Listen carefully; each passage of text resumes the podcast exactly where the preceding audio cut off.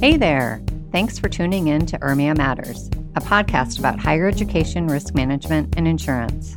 Let's get to it. Hi, everyone. Welcome to another episode of URMIA Matters. I'm your host, Julie Groves.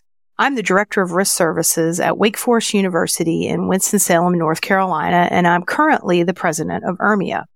With me today is Courtney Davis Curtis, the immediate past president of URMIA. She is at the University of Chicago and she has a very impressive and long title. She is the Assistant Vice President for Risk Management and Resilience Planning. Do you have to do you have to say that every time you answer the phone? Do you have to answer it by saying, This is Courtney Davis Curtis, Assistant Vice President for Risk Management and Resilience Planning? Gosh, I would run out of breath. Yes, I have to say that every single time, then my three names and then all of my designations just Gosh. fun. Just kidding. Woo. But anyway, thank you so much for being on the podcast today. We are glad you are here and everybody knows Courtney and everybody knows about her. But is there anything new and exciting in your life that's happened that you want to just tell our listeners about before we, before we talk about Courtney's year in review? Yes, I, I just celebrated my daughter's golden birthday. We had a four cello festival. And so that was just it, it, a nice touch and celebration because we don't always get to celebrate the good things. That was a really fun day that I'm coming out of. That's great. And for those who don't know, the golden birthday is when you turn your age on the day you were born, correct? So she turned That is absolutely right. four on the fourth.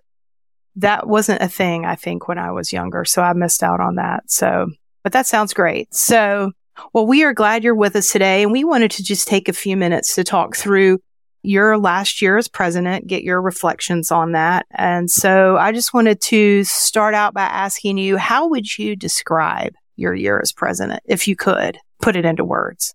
I would describe it as fulfilling. Some may not know or recall that I served as president elect for two years. Uh, and have been a part of the board for three years prior to serving as president elect. And so there's this build up and this opportunity that, you know, you can have your impact on the organization as the leader at the helm and all these ideas that are generated and these things that you have to pivot from with regards to COVID. And so I just found it to be fulfilling as I look back to it about the things that we said we were going to do and being able to accomplish it. And, you know, something about coming off your presidency at a conference is just really rewarding because you see the people and you're with the people. So I, I would just describe it in general as fulfilling. Well, and that was a great reminder, Courtney, that you were president elect for two years. COVID really sort of threw everyone for a loop. And of course, I'm sure that no one expected that. No one expected that. So, you know, as you said, you were on the board and then you were uh, president elect for two years, finally culminating in your year as president. And so you know, on behalf of URMIA, thank you so much for your service for all that time because I know that it was probably more than you and your family signed up for, but we appreciate your extended term. It, it was very meaningful to URMIA. Would you say there was anything surprising or unexpected about being president of URMIA?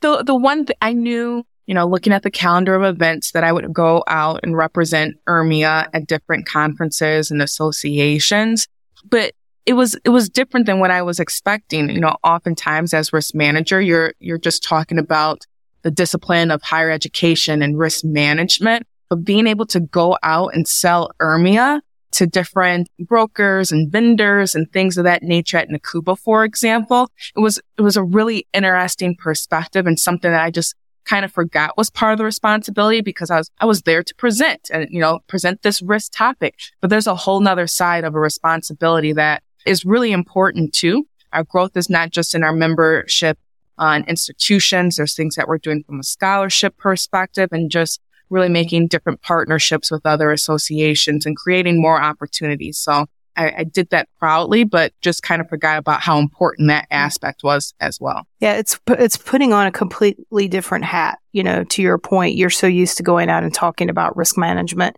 type topics, and not that URMIA isn't that, but you're right. You're you're you're you're representing the organization, and so it's it is a completely different hat. What do you think was the most interesting part of your year? Well, that's a, a really good question. I mean, all of it is interesting, but I, I, you know, I hate to always go back to COVID, but just figuring out how to navigate that and, and strike the right balance. We are in this phase of, you know, fatigue hmm. for a really long hmm. time. And then you combine that with different constraints that people have individually or for their institution. And so we have all these great deliverables that we provide to our members and just having expectations or hopes as you go into it, not knowing re- really what come of it. You know, I found our regional conference series to be very interesting and really loved that approach to partner with sister associations. We learned a lot from that. The buildup of coming back to Indy for the conference and striking the right balance of that hybrid dynamic. So all of that is interesting because there's nothing that we can look back to what we've done before oftentimes. So you're constantly charting new territories. Hmm. What would you say are the things you're most proud of about your year as president? Well, I think we're always really strategic about the goals and objectives that we try to strive for in a year, making sure that they're obtainable. We're really aggressive with it, but I think we really strike the right balance this year and we're able to achieve most of them. I have a particular fondness for strategic goal four, which is about diversity, equity, and inclusion. Uh, I lead that task force, but I think we've done some new things and really are able to continue in this path and trajectory of, um, you know, being intentional with what we did, creating scholarship and opportunities for institutions, individual members and students, and really excited to see that representation of diversity from a variety of perspectives at the national conference. So I was really just excited about the culmination of all those activities, much of which we've been working on throughout the years. What would you say if you were to think about your hopes for URMIA's future? What what would they look like? We have such a power in the information and resources that we provide for our members along with the community and really translating that power into more accessible information to, to kind of help us with our professional development. I think we've got a lot of things that really help people at all stages of their career. And I think as we continue with our education plan and our new learning specialists, that there's going to be some really exciting ways to, exciting and new ways, I should say, to, to bring that forth to our members that will help them in their professional careers. I just think there's such a power of the community and knowledge and just bringing those together through technology and other means is, is really going to be part of the future of the organization. Well, and you know, when whenever it's been you, a part of the past too, well, quite frankly. Right. And and when you hear people talk about URMIA, one of the things they often mention is the power of the community. So I think you're you're exactly right. And so it's going to be exciting to see how that continues to grow over the coming years. So, Courtney, I know you're also the chair of URMIA's Leadership Development Committees. Can you tell uh, the listeners a little bit about that committee? Absolutely. So one of my main roles as the immediate past president is to lead our leadership development committee.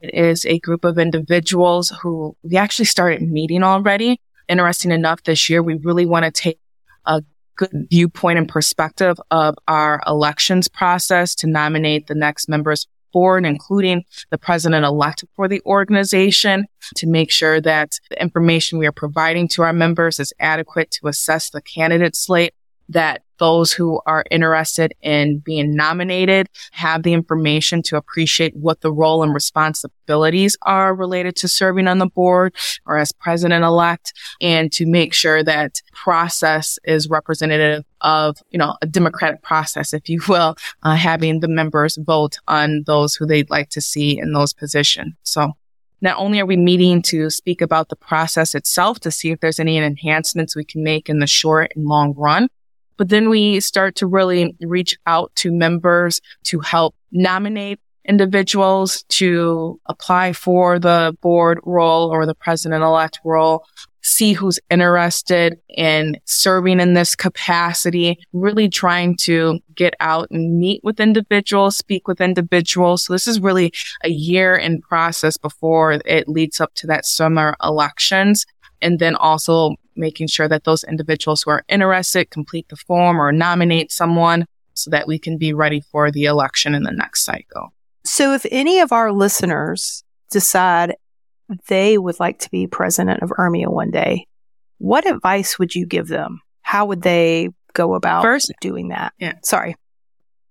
No, no problem. I would definitely say do it and start any way you can to get involved and engaged in the organization from micro volunteer opportunities to serving on a community, a committee or a task force.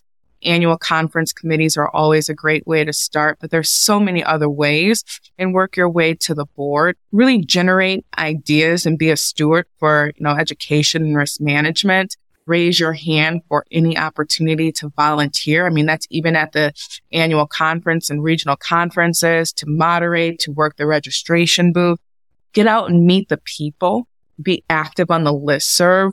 I mean, just being present and people getting familiar with you, your expertise or domain and the value you add in generating new ideas, I think will serve anyone well, whether you want to be the president or on the board or just want to help advance the discipline that we are all committed to are great ways to start. Mm, that's great advice. And now hopefully you have a little bit more free time in your schedule, when you're not planning four year old birthday parties.